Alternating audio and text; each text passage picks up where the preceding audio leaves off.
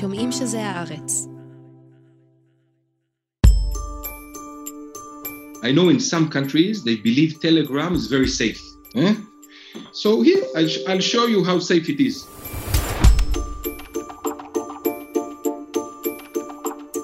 השבוע הפודקאסט של הארץ, מהדורה שנייה לשבוע הזה, אנחנו עם פרסום שמתפרסם היום במרקר והארץ וגם בשורה של עיתונים בינלאומיים על חברה ישראלית שפועלת לשיבוש בחירות ומשאלי עם באירופה וגם באפריקה.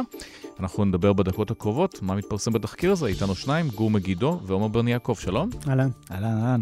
אז בואו נתחיל בהתחלה, איזה טיפ מגיע אלינו ומה אנחנו עושים? טוב, היינו בפגישה עם ארגון Forbidden Stories בפריז, שנינו עם קבוצה מכובדת של עיתונאים מכל מיני כלי תקשורת, וזה היה מין סוג של סמינר, חשבנו איך מפצחים את הנושא של דיסאינפורמציה כתעשייה, ועומר ואני באנו כמו ישראלים טובים, עם הרעיון של, טוב, מה אתה חושב שמישהו יגלה לך? אז בוא נלך ונהיה לקוחות. נצלול באמת, נלך לאחת החברות האלה וננסה לקנות את השירות שלהם. כן, היו כמה אנשים שהסתכלו עלינו בעין עקומה באותו רגע. אבל ראינו בעצם שם, נחשף כל ה... זאת אומרת, תחום הדיסאינפורמיישן הוא תחום מאוד מעניין, אבל אתה הרבה רואה את העשן, אבל לא רואה את האש, אתה לא רואה את מי עושה את הקמפיינים, וזה צוות הודי שם הציג צילומי מסך מתוך איזושהי מערכת להפצת דיסאינפורמציה, ואני לא אשכח את זה, גור ממש כזה נשען עליי ואמר לי, בוא'נה, צריך להשיג צילומי מסך מתוך מערכת. ואז עלה הרעיון של לנסות בעצם לעשות בעצם איזשהו סוג של מבצע שבו אנחנו נעמיד פנים שאנחנו לקוח. Oh! Bonjour! Bonjour, Asante. Nice to meet you at long last. So, Fabian, as well. How are you? Good. I prefer English if that's okay. Really? Yeah. Where are you from? No, I'm from New York, I told you. Your phone is there? My phone is here. You can leave it here if you like. Okay. Just we don't inside. You can leave it here. אז אתם מוצאים מישהו שקוראים לו חורכה, או טל חנן ישראלי, שהוא מציע את השירותים האלה, אפילו כסף לא עבר כמו שתכף נראה, אבל השוויץ הרבה, ויש לנו הוכחות גם לחלק מהשוויץ הזה. כן, אז בעצם מה שקרה זה שהתחלנו לפגוש כל מיני מקורות, ומאחד המקורות אני שומע על חברה ממודיעין, שאין שלטים על הדלת, ולוקחים לך את הטלפון בכניסה, ואז מראים לך פחות או יותר את הגיהנום. ואני אומר מצוין, והתחלתי לחפש אנשים שישדחו לי את הדבר הזה, ובקיצור, דרך זה שורה של מתווכים, חלק מהם ממש עבדנו, שהם פוגשים לקוח אמיתי, שידחנו את חברנו, עיתונאי הרדיו הצרפתי פרדריק מטזו, הוא הכתב שלהם בירושלים, לחברה הזאת, לאנשים האלה בעצם. לא כעיתונאי, זאת הוא מתחזה לאיזשהו איש עסקים שרוצה לקנות משהו. הוא מתחזה לבעצם נציג של איזשהו איש עסקים מאפריקה, שיש לו אינטרסים שקשורים לשלטון במדינה כלשהי באפריקה, ויש לו משימה, והמשימה היא?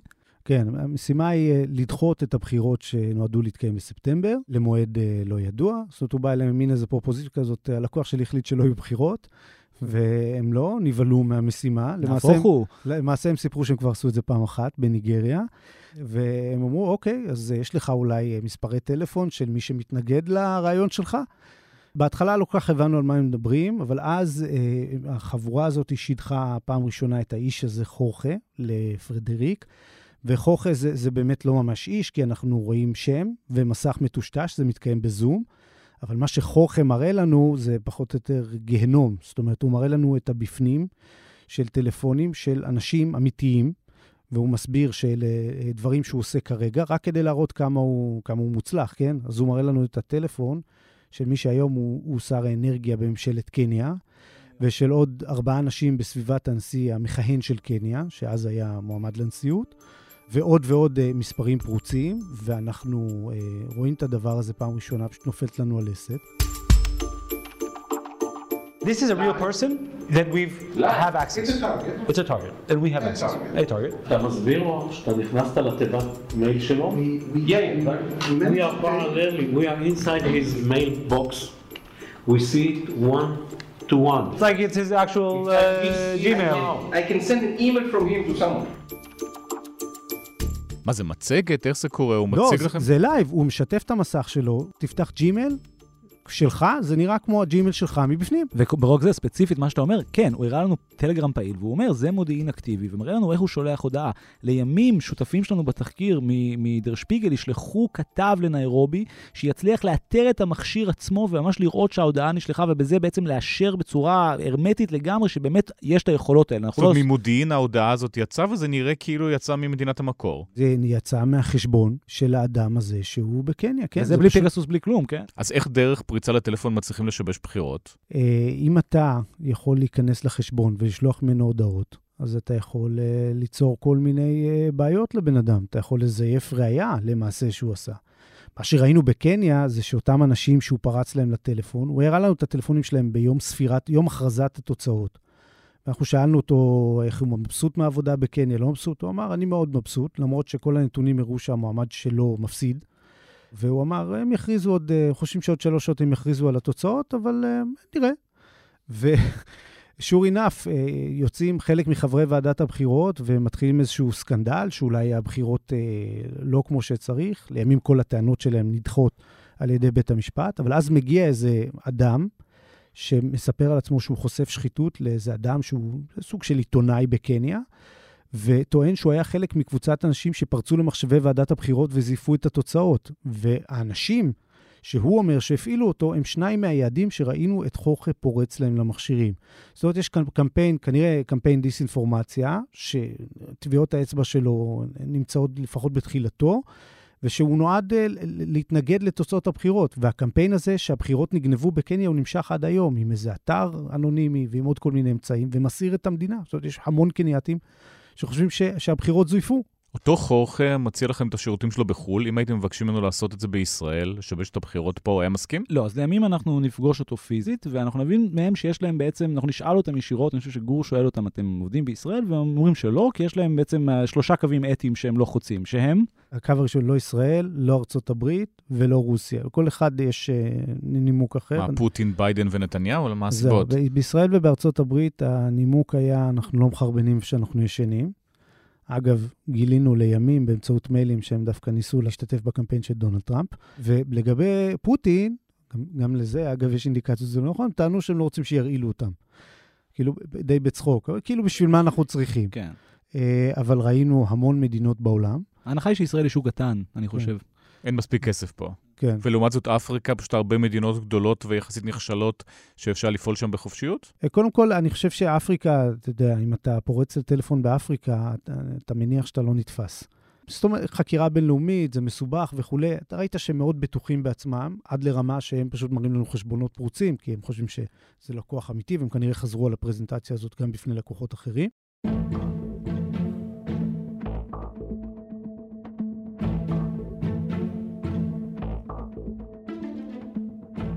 מבחינת ההתנהלות מולם, אז אתם מתחזים לאנשי עסקים, אין איזה חשד, לא מחפשים את השמות שלכם פרצופים בגוגל, כלום, במשך חודשים הם לא מצליחים לעלות שאתם עיתונאים?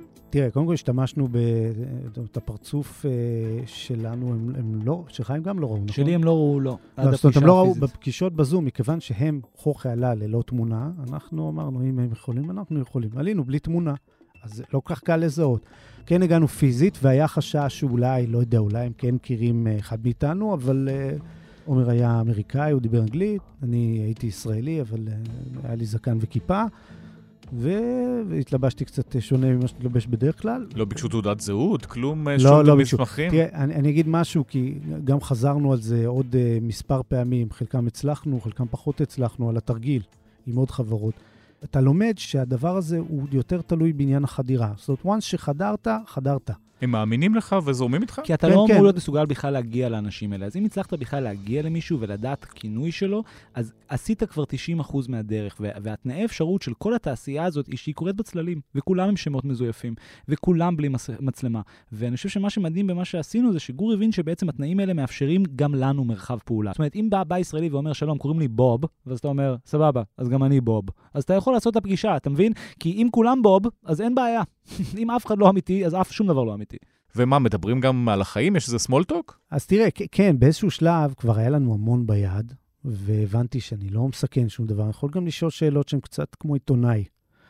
אז פשוט שאלתי, היה איזה רגע שבו חוכם מראה לי על המסך איזה צ'ק, ומסביר לי איך אפשר לקחת את הצ'ק הזה, ולזייף אותו כתרומה למועמד, ואז לדפוק עוד מערכת בחירות. אז הוא אומר, תגיד, יש איזה בחירות שאין בהן את הדבר הזה?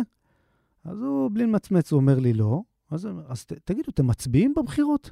אז הבחור שלידו, משי מידן, שכונה מקס, אתה יודע, הוא גם פיזית, הוא נראה כמו איזה מפגין קשרים, כן? בגיל, במעמד, מכל בחינה שהיא. הוא אומר, כן, בטח. אז הוא אומר, איך אתה מצביע בבחירות? אתה יודע איך זה עובד?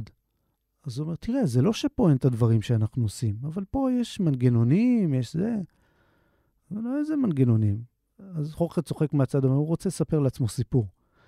ואז הוא מתחיל לנסות להסביר לי, לנסח איזו אמירה על האני מאמין שלו, אמירה לחלוטין לא ברורה, אבל בטון של הכל ובהוויה של האיש, אתה קולט שהוא מנסה להיראות כמו בן אדם שיש לו איזושהי אמונה.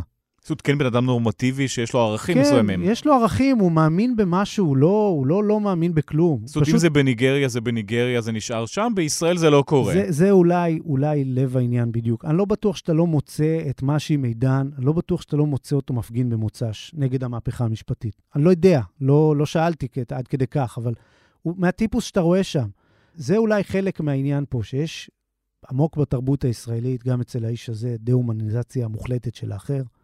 אם אתה לא יהודי וישראלי, אפשר לעשות לך כל דבר, ואז בבית אתה חוזר להיות בן אדם. רחוק מהעין, רחוק מהלב, וגם יש כסף שזורם. הוא אומר, אלה אנשים אחרים, אלה מקומות אחרים. אצלי בבית אני רוצה להאמין שזה לא ככה. ואז אני מנסה קצת לפתח איתו את השיחה, ואני שואל, תגיד, בעצם הטלפון של גנץ, זה לא כזה אחד? זה אומר, כן, בטח. והשיחה טיפה מתפתחת, אז חורכה פשוט קוטע, חבר'ה, אנחנו צריכים להתקדם, ואז הוא מראה לנו עוד מיל פרוץ. אז ברית הטלפון של גנץ, אולי יושבת חברה אחרת שעובדת בדיוק בזה, וגם לישראל, שפשוט לא הגענו לה פעם. ייתכן מאוד שהתחלנו את התחקיר, אחת מהשאלות המעניינות שעלו, זה איך אתה בעצם יכול לקשור בין זה שבגדול, בכל העולם, כל הקמפיינים לשיפוש בחירות נראים אותו דבר. מאשימים את בית המשפט, מאשימים את השמאלנים, מאשימים את התקשורת, זאת אומרת, זה מאוד דומה. ואני וגורבט בשלב די מוקדם עשינו הבחנה בין ממטיקה, כן, בין מין נקרא לזה מטה-נרטיבים שחוזרים על עצמם כי הם פשוט עובדים תמיד, בהונגריה, בטורקיה, בישראל, בברזיל, לא משנה, בין ניסיונות באמת לייחס באופן יותר אופרטיבי. ואחד מהדברים המעניינים שראינו מתוך המצגות של טל, זה שבאמת כל הפרקטיקות האלה הן נורא נורא נורא בשימוש. אז אני חושב שאי אפשר לעשות ייחוס דרך זה, כן? אנחנו לא יכולים להגיד שהם פועלים בישראל, אבל אנחנו יכולים להגיד שבגדול תמיד, תמיד האמצעים זהים. זאת אומרת, יש מישהו אחר שפועל בישראל. כן, לא, ובפירוש יש, אנחנו יודעים שיש אנשים שפועלים בישראל, גם אם לא מצאנו אותם, יש אנשים שפועלים בכל מיני דרגות שונות, והם פועלים באותו דרכים, אם זה הדלפות, אם זה ניסיון פשוט לערער את תחושת המציאות, מערבים נוערים לקלפיות ועד לממים של מזייפים תוצאות בעזרת מכונות הצבעה. או בוטים ואבטרים פה בחלק מקמפיין בחירות. או, וזה משהו שהוא בולט אצלו, והוא גם בולט בכל המגה ספינים האחרונים של השנים האחרונות בישראל, אם תיקח את הטלפון של גנץ, אם תיקח את העניין של פגסוס וכו'. לוקחים משהו אמיתי, מוסיפים לו, אצל חוכר זה נקרא, מוסיפים מלח ופלפל. ואז הוא לוקח את הראיות האמיתיות, בונה סביב זה נרטיב, ומערבב את המידע האמיתי, שותל בו 10% של שקר. עכשיו, אם תיקח סיפור כמו הטלפון של גנץ, כנראה באמת הייתה בעיה עם הטלפון של גנץ, אבל האם העניין הזה עם המאהבת של גנץ, האם זה קשור? ודאי זה לא קשור, זה חיבור. והחיבור הזה הוא לב העניין. בדיוק. כנ"ל, אם אתה לוקח את פגסוס, הבסיס הנכון של הזה, יש למשטרה פגסוס והיו חריגות. אחר כך המציאו רשימה של אנשים שלא פרצו להם לטלפונים, ואמרו שכן פרצו להם לטלפון. זאת אומרת, היה רובד של אמת, ויש רובד של שקר. וככה עובדת דיסאינפורמציה. זאת אומרת, ראינו במצגת את מה שהתברר. שוב, כשאתה מגרד את זה מבחוץ, אתה מגרד. אתה לא עושה. אתה לא באמת מזהה איך זה עבד, אבל כנראה שגם ישראל יש בה קמפיינים כאלה. ובמובן הזה חשוב נורא להבין, הם יכולים לפעול כשחקן של דיסאינפורמציה, פרטי להזכרה, בגלל שיש מקצוע כזה, שנקרא דיסאינפורמציה, שפועל בדרכים דומות, תמיד, עם טכניקות דומות. בהקשר הפוליטי, זה לשבש את התחושת אמינות של הבחירות.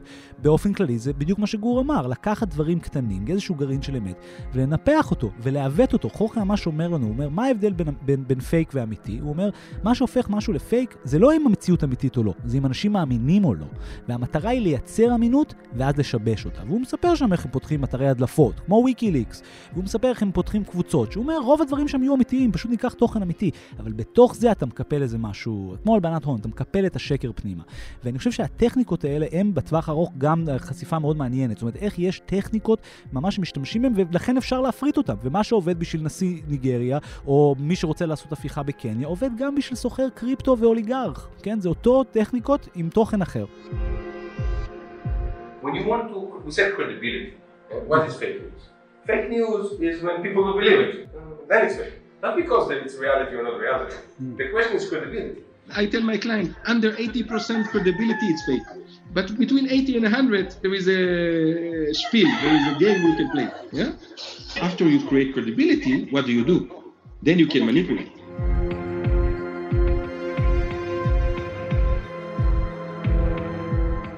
בוא נדבר על הטכנולוגיה עצמה, אז אנחנו מדברים על שירותי כאוס, פשוט לגרום חבלה, לשבש בחירות, משאלי עם ודברים מהסוג הזה, גם פריצות, גם זיופים, גם כמו שהזכרתם ציוצים בעשרות אלפי קולות, אותו מסר באמצעות AI.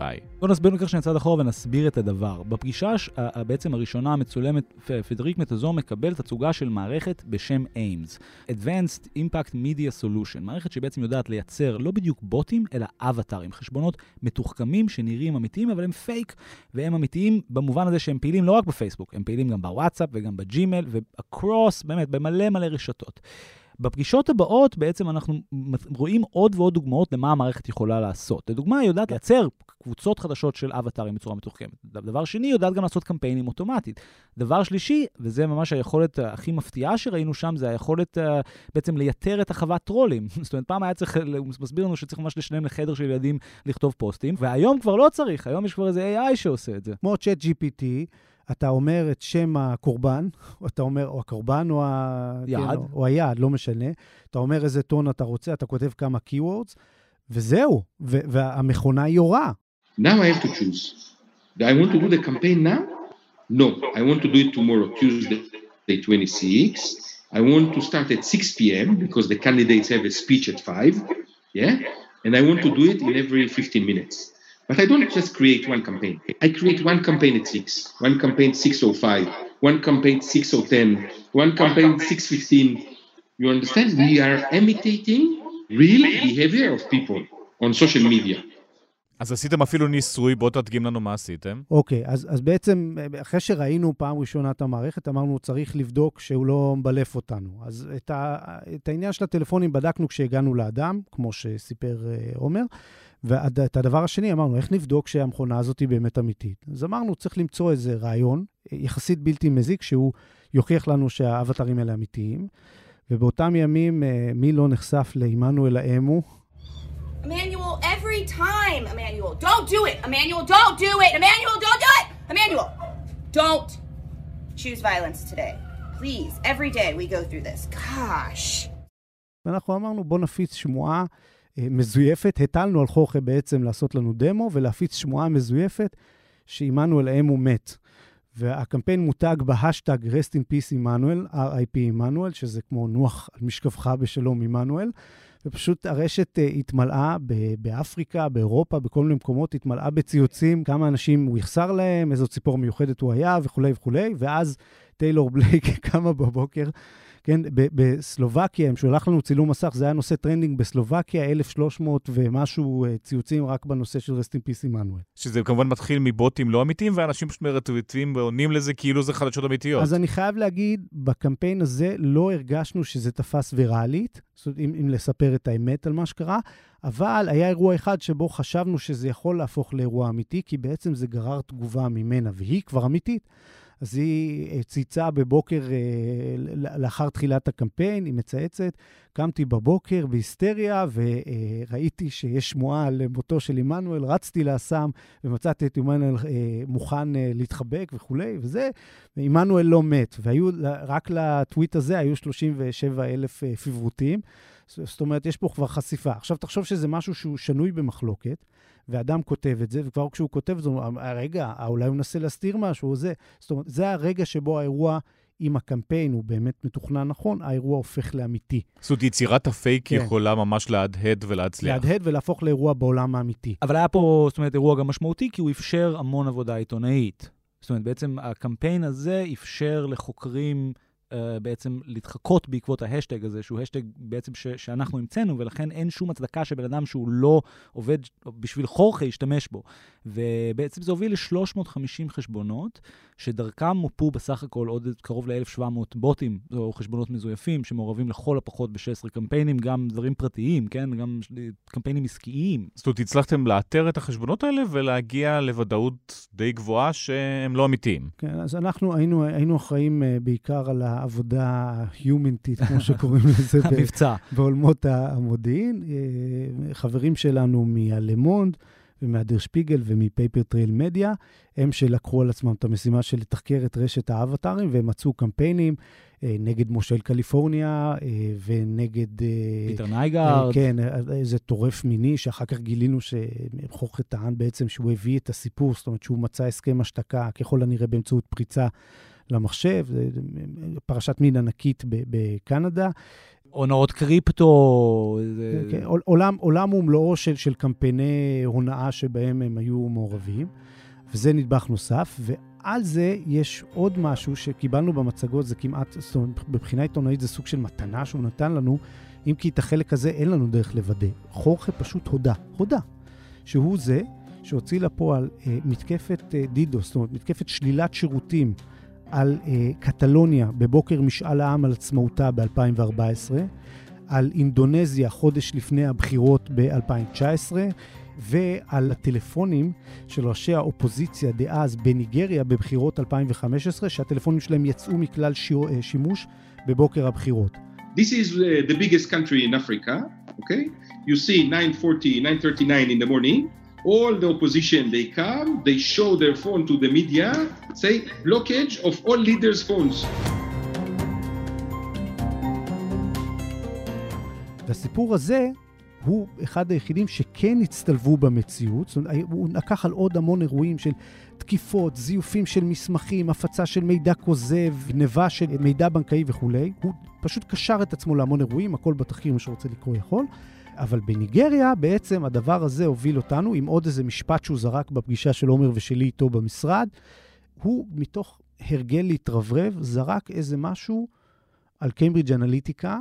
אותה חברה מפורסמת, נזכיר עם פייסבוק, שפייסבוק הסתבכה ברמת קריאת הדאטה על הגולשים. חברת קמפיינים מטונפת שהייתה מעורבת בבחירות של טראמפ ובעוד הרבה בחירות מלוכלכות ברחבי העולם, וחלק גדול מהשערורייה סביבה נגע לעניין שמספו מידע מטורף על כל מצביע, והשתמשו בו לצורך הבחירות, או חדירה לפרטיות, ואולי גם מעשים שמעבר לזה. אבל היה בשולי פרשת קיימברידג' אנליטיקה, היה גם סיפור יחסית קטן על האקרים ישראלים שהסתובבו אצלם במשרד, ומעולם לא פוצח מי ההאקרים האלה. כולם חשבו שזה בלק קיוב, כי זה השם שכולם הכירו, זה בלק קיוב, היה טרנדי להגיד בלק קיוב. ובקיצור, הוא זרק לנו איזה משפט של, אני שמתי את בריטני קייזר במקום העבודה שלה בקיימברידג' אנליטיקה, והוא קצת גיחך על המיתוג שלה כחושפת שחיתות. נזכיר, בריטני קייזר היא גיבורת הסרט The Great Hack, ובכלל גיבורת, לא יודע מה, תרבות הפרטיות וכו'. זה עקב זה שהיא כביכול חשפה שחיתות בפרשת קיימברידג' אנליטיקה. אבל מכיוון שהוא אמר את המשפט המיותר הזה מבחינתו, והגרדיאן אמרו לנו, תגידו, הוא אמר שהוא הכניס את בריטני קייזר לקיימברידג' אנליטיקה, זה ייתכן? כן, שהגרדיאן והאובזרבר, שהם גם שותפים בפרויקט, יש להם רקע די גדול עם העניין, אז בעצם הם חשפו את קיימברידג' אנליטיקה, ובשבילם זה היה אפשרי גם לבדוק, אז הם פשוט השיגו מיילים, ובתוך המיילים אנחנו רואים את טל חנן חורכה, גם משתתף בקמפיין שלהם בניגריה, כלומר, בקמפיין בניגריה נטען שהושגו חומרים בנקאיים ורפואיים של הנשיא המכהן של ניגריה, היריב של קיימברידג' אנליטיקה, על ידי האקרים ישראלים. אז אנחנו מזהים שההאקרים הישראלים זה טל חנן הזה, ואנחנו גם רואים שהוא היה מעורב איתם בארגנטינה, ואנחנו רואים שהוא נתן להם הצעות בקניה ב-2017, ונתן להם הצעות בבחירות של טראמפ, למרות שהוא ניסה להדגים לנו, כל הסיפור של קיימברידג' אנליטיקה, הוא העלה אותו כדי להגיד, אני לא רציתי להתעסק בכלל בבחירות של טראמפ, אני לא מתעסק באמריקה, ואנחנו רואים דווקא הצעה שהוא העביר, אמנם כסוג של מתווך, זו טכנולוגיה אחרת, אנחנו רואים אותו מעביר במייל לאלכסנדר ניקס, מנכ"ל החברה האם של קיימברידג' אנליטיקה, איזו הצעה, ואלכסנדר ניקס דוחה אותה.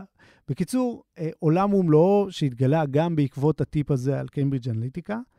אז אם לסכם, בגדול, יש פה איזושהי חברה שעשתה קמפיינים פוליטיים של שיבוש בחירות, של פריצה לטלפונים, של מתקפות דידוס לדבריהם, אני מדגיש את זה לא הצלחנו להצליב, של אבטרים, בוטים, בקמפיינים עסקיים, בקמפיינים פוליטיים, מתקפות על פקידים ועל מושלים ולא יודע מה, בכל העולם, והכל הוכח בגלל שהם סיפרו לנו את זה.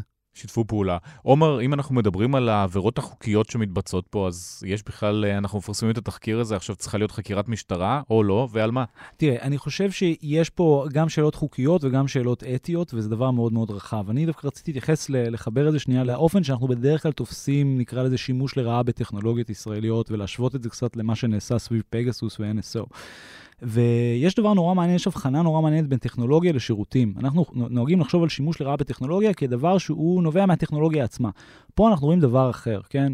מי שקנה ציוד של NSO, קנה את זה כטכנולוגיה באופן חוקי. טוב, זה היה גם מדינות שקנו את הטכנולוגיה הזאת, וממשלת ישראל עודדה אותם. בדיוק, פה אנחנו רואים משהו אחר. זה אנשים שנותנים שירות. והשירות, כמו שגור הסביר, הוא מערב גם דברים לא חוקיים, גם דברים לא אתיים, וגם דברים שהם פשוט מזעזעים ברמה בין אישית.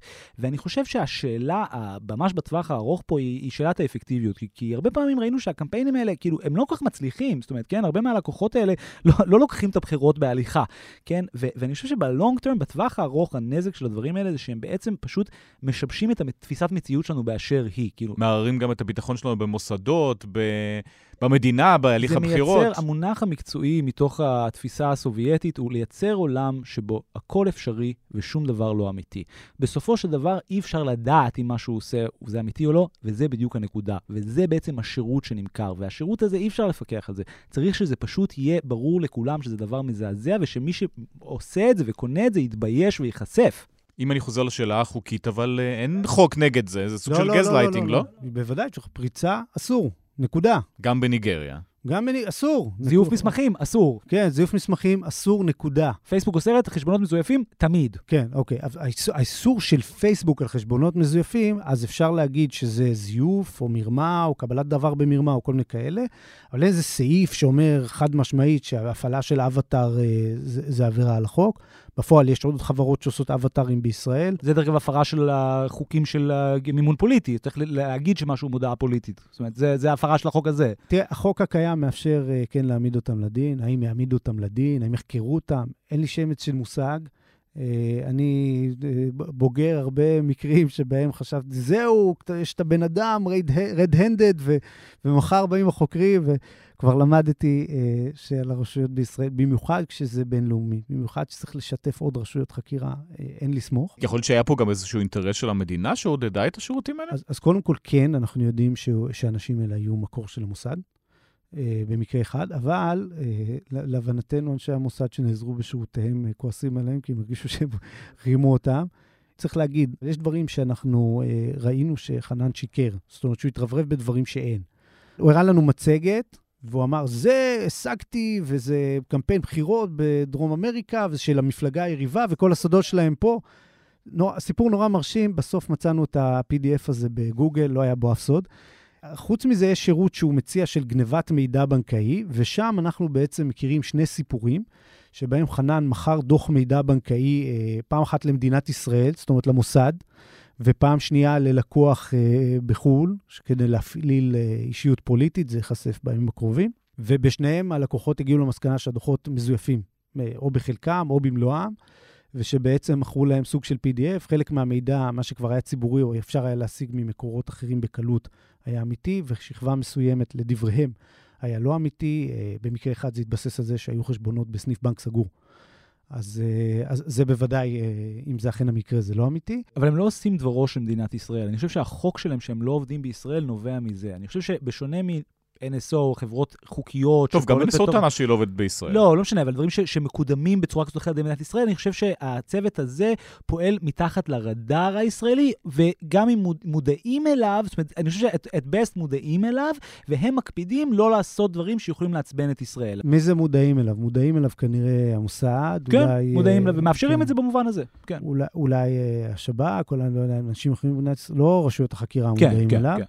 ובארצות הברית אנחנו יודעים שמודעים אליו רשויות ביון גם, DA ו-CA, יש לאיש הזה איזשהו הקשר שנוגע למאבק בכספי איראן וחיזבאללה, הוא היה שותף של המקור בעצם של המוסד והרשויות האמריקאיות, שנקרא מרטין רודיל, היה עליו תחקיר גדול שפורסם גם כאן, תחקיר של ICIJ, ובישראל השתתף בו אורי בלאו יחד עם ארגון שומרים. היה לו איזשהו שותף עסקי בעצם, שהוא יוצא קרן המטבע הבינלאומית, והוא השיג מידע פיננסי שעזר לחקירות של מימון כספי טרור. אז כן, יש לו מליצי יושר בתוך רשויות הביון, למדנו. הוא גם מוכר לגוף ביון באירופה. זאת אומרת, בעקבות מעורבותו בספרד ובקטלוניה וכל מיני דברים כאלה. אבל אנחנו לא יכולים להגיד למה זה עובר מתחת לרדאר. אנחנו חשנו בפגישות שהאיש עם ביטחון עצמי מופרז, וזה האנדרסטייטמנט של החיים. אתה שאלת אותו אם החברה שלו היא תחת פיקוח ישראלי, ומה הוא אמר לך? זה שווה את האינסרט האמת. אבל בגדול התשובה שלו הייתה, הפי שמפי, כל הבולשיט הזה. זה בשביל לחברות ישראליות. אני עובד מאינדונזיה, ואמר לנו לילה טוב באינדונזית. We don't deal with defense. We don't want contract, defense contract, happy, shmappy, all this bullshit is for Israeli companies. We're not an Israelis, we're not Israeli companies, and this technology is from Java Salatan, if you want to check it out. Actually, we do have an office there, if you're interested. So let me know when you're coming. I'd love to see it. No problem. This is why there is no Israelis. I don't know what you're talking about. Salamat malam. איש מצחיק. אבל אחר כך, אחרי הדבר הזה שהוא טען שהוא עובד באינדונזיה, אז כן פגשנו אותו במשרד במודיעין, וראינו שהוא עובד מישראל. שאלנו אותו אם יש להם שם או משהו כזה, ואז הוא אומר, תגידו, ראיתם מה כתוב על הדלת מחוץ למשרד שלי? אז אמרנו, לא. אז הוא אמר, לא כתוב שם כלום. זה מי שאנחנו.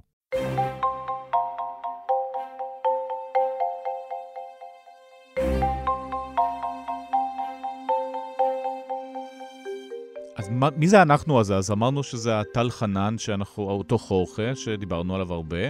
הוא אומר שהוא פועל בצוות. מי זה הצוות הזה? מי האנשים? שכירים? יושבים פה, יושבים במקומות אחרים? מי זה החבר'ה? לטל חנן הגענו באמצעות כמה מתווכים. אחד מהם היה באופן מפתיע איזה יועץ תקשורת לא מוכר מחדרה בשם יעקב צדק. אחר כך, בפגישה הראשונה, השתתף אדם שמופיע באתר של חברת גורן אמיר כמנהל בחברה. קוראים לו אישי שכתר. באחת הפגישות השתתף שוקי פרידמן, הוא יוצא השב"כ, אבל אלה שחקני המשנה. השחקנים המשמעותיים זה בעצם טל חנן, אחיו זוהר חנן, שטען שהוא יוצא משרד ראש הממשלה באחת הפגישות. הוא מזדהה כניק. כן, הזדהה בשם ניק. שהוא לכאורה מנכ"ל החברה. טל הוא לכאורה... הנשיא. כן, הנשיא או יושב ראש. הוא אומר, I'm the president, הנשיא, יש לו הרבה קוקטיילים ללכת אליהם. כן, כן, אבל זה גם נאמר קצת בהלצה, אנחנו לא יודעים. ויש עוד אדם שלישי שהצטער בינינו כמשמעותי, שמו משי מידן, גם הוא עם רקע כנראה שבקי, והוא הזדהה בשם מקס. ובסך הכל הם הצליחו להסתיר, זאת אומרת, טל חנן לקח לנו כמה חודשים להבין מיהו, אבל once שהבנו מיהו, זה פרץ בגדול, זאת הבנו, הסיפור הוצלב מכל הכיוונים, והבנו שזה אדם. ברמה שלכם, אז כמה באמת זמן עובדים על סיפור כזה? יש איזה חשש לפגיעה בביטחונכם האישי, גם הקלטות בסתר, מה שאנחנו בדרך כלל לא עושים. למה לא עושים? לעתים נדירות. עושים. עד שהחוק יעבור, אגב, שאוסר לעשות את זה עכשיו. קודם כל עושים, אבל לא תמיד משתמשים. לא עושים מבצעים בסיפור כיסוי. כן אפשר להתקשר למישהו ולהגיד איזשהו משהו, כן, כחלק מפרקטיקה עיתונאית. אני למדתי השנה לקח חשוב בעיתונאות, בזכות גור. אני חושב שאין גבול למה שעיתונות יכולה לעשות, זה רק שאלה של להקדיש משאבים וזמן. עיתונאים שעובדים על סיפור בדרך כלל לוקחים חודש, מקסימום, כן?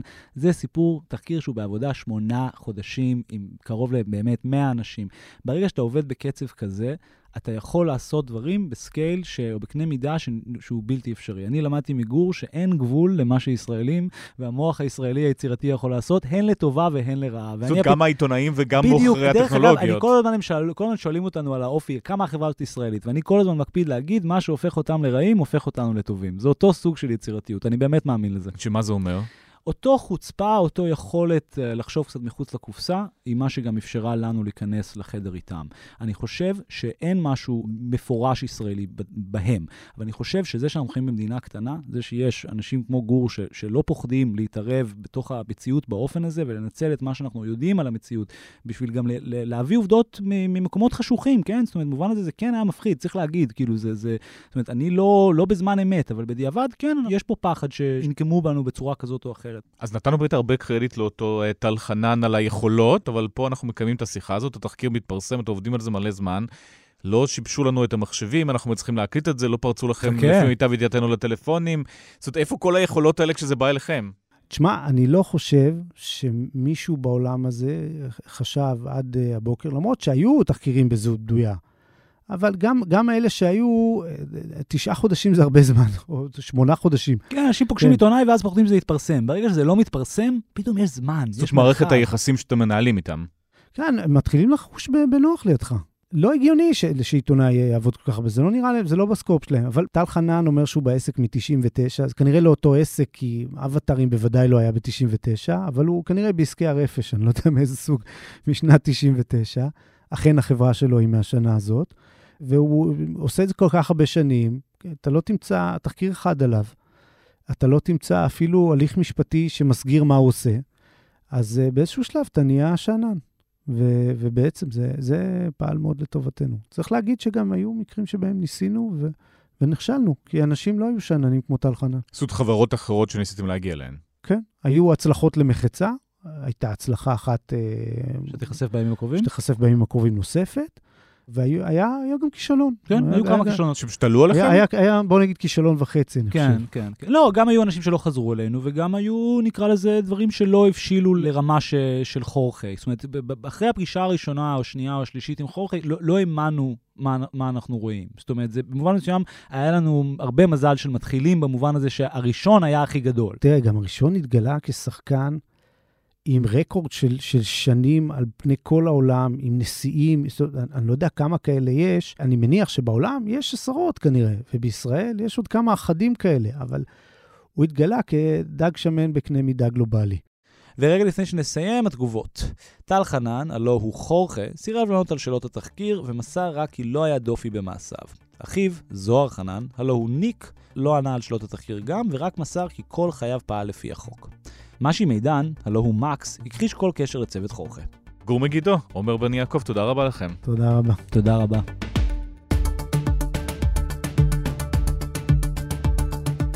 השבוע הפודקאסט של הארץ, כאן סיימנו, בצוות, ניצה ברגמן, אמיר פקטור ואסף פרידמן, דן פרומר היה על הסאונד, אני ליאור קודנר, אנחנו נתראה כאן בשבוע הבא.